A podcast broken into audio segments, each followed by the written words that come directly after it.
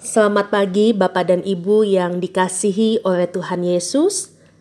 Pagi ini kita boleh berjumpa di dalam kebaikan dan juga penyertaan Tuhan untuk kembali bersama-sama memuji dan juga merenungkan sabdanya.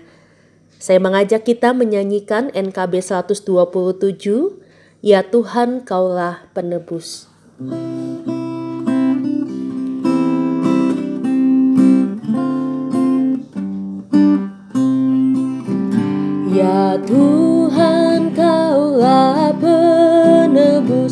Yang berikan darahmu menjadi kurban yang kudus mulia bagiku. Kendati jalan hidupku beriku dan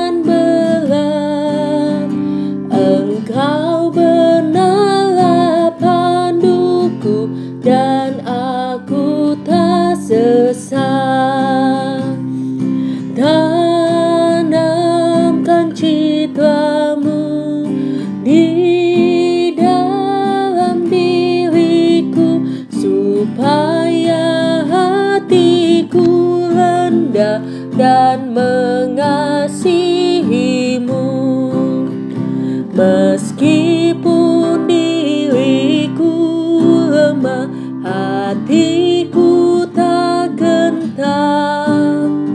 Sebab kau Tuhan adalah penolong yang benar. Kuatkan jiwaku tetap inilah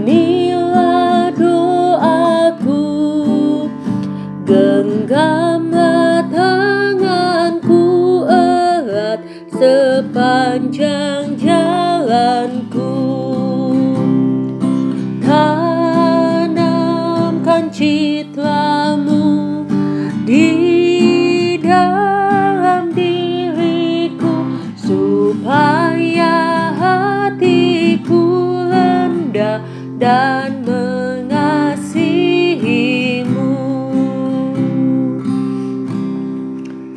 Kita berdoa.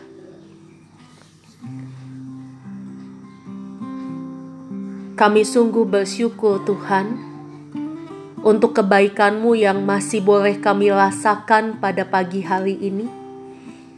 Dan kami bersyukur karena melalui pujian ini kami diingatkan agar citra Tuhan sungguh boleh tertanam di dalam hati setiap kami. Sehingga apa yang kami pikirkan, katakan bahkan perbuat, semuanya boleh menunjukkan cinta kasih Tuhan yang kau nyatakan bagi setiap kami dan kami bagikan kepada sesama. Terima kasih Bapa. Kami menyerahkan setiap kami saat ini pun ketika firman Tuhan akan kami renungkan di pagi ini, supaya firman itu sungguh boleh menjadi panduan di dalam kehidupan kami. Di dalam nama Tuhan kami Yesus Kristus, kami berdoa. Amin. Yakobus 2 ayat 1 sampai 4 firman Tuhan berkata, Saudara-saudaraku, sebagai orang yang beriman kepada Yesus Kristus, Tuhan kita yang mulia. Janganlah iman itu kamu amalkan dengan memandang muka.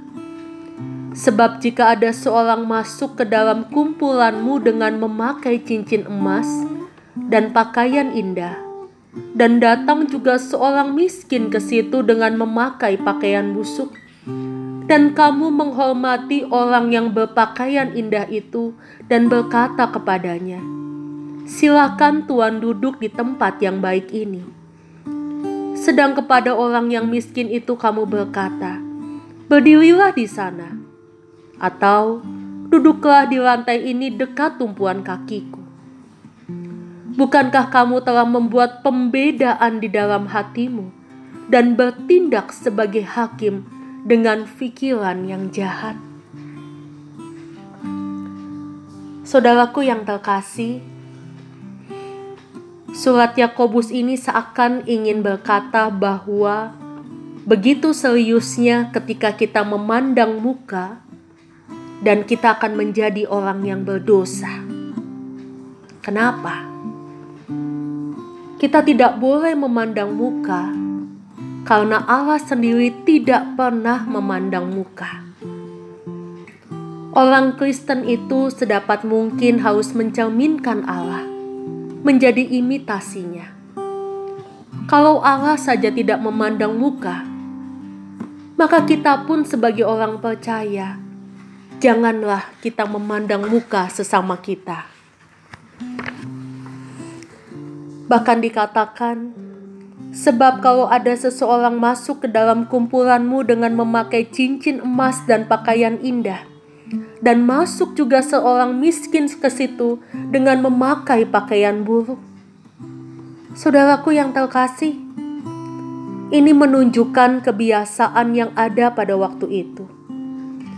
Salah satu cara untuk seseorang memberi kesan kepada orang lain tentang dirinya, yaitu dengan memakai pakaian yang mewah, yang menunjukkan bahwa dia orang kaya pada masa itu.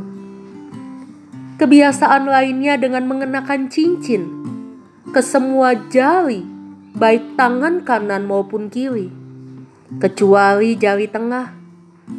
Bahkan kadang-kadang satu jari tidak cukup hanya mengenakan satu cincin. Jalan mereka pun dibuat melambai-lambai supaya orang dapat melihat cincin-cincin yang dikenakannya itu. Begitu ekspresifnya sehingga seorang bapak gereja yang bernama Clement dari Alexandria, Mesir, melarang orang Kristen untuk memakai cincin.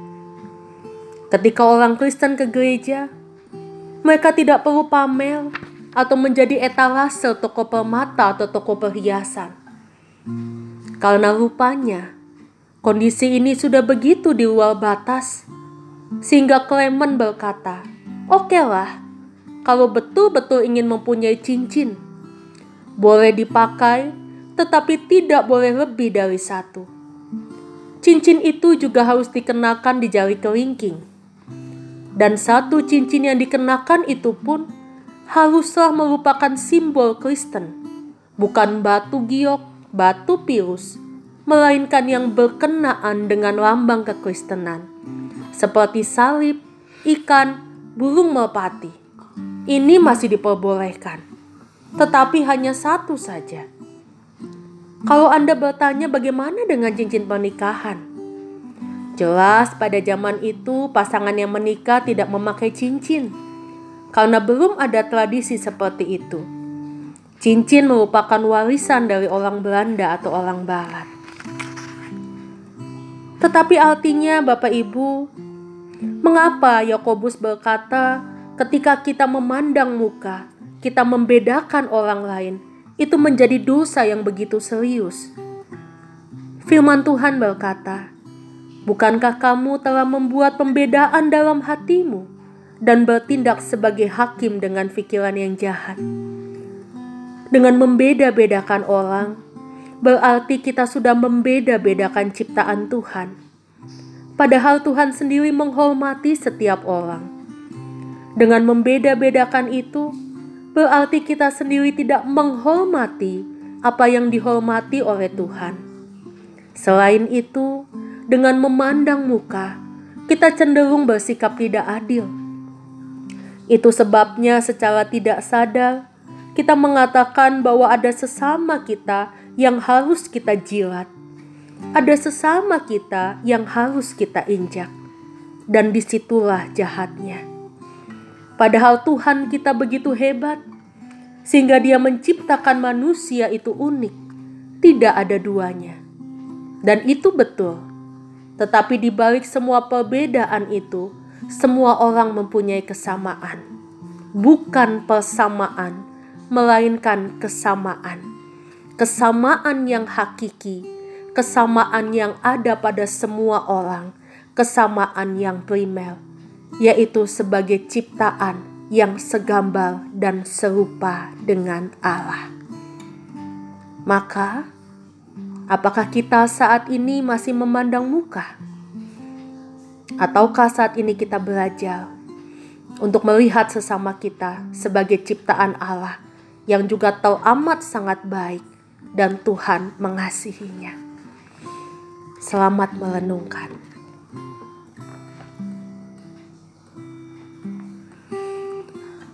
Bapak Ibu yang dikasih Tuhan, saat ini saya akan memberikan waktu bagi Bapak Ibu untuk menaikkan doa secara pribadi.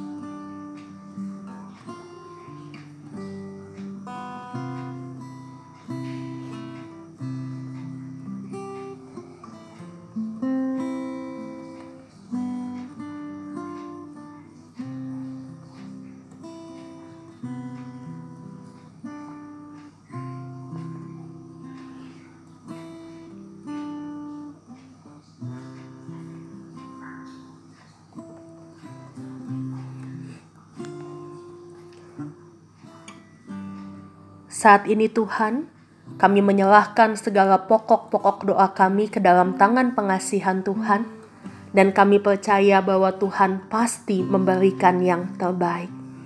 Di dalam nama Tuhan kami Yesus Kristus, kami berdoa. Amin. Selamat pagi Bapak Ibu, selamat beraktivitas Tuhan Yesus memberkati.